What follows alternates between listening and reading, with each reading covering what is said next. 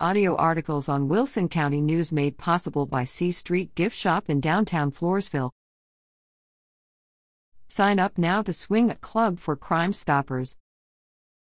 Sign up to tee off and help the Crime Stoppers of Wilson County at the 2022 golf tournament, planned for Saturday, November 19th, at the Riverbend Golf Club in Floresville. Registration will start at 8 a.m., with a 9 a.m. shotgun start. Golfers can sign up as an individual for $80 or $300 per team. The fee includes range balls, greens fees, golf cart, hospitality bag, and a meal following the tournament. The event is limited to 120 players. Full sponsorship signs are $100. Door prize and hospitality bag donations are welcome. All proceeds will be used to promote the Crime Stoppers program in Wilson County.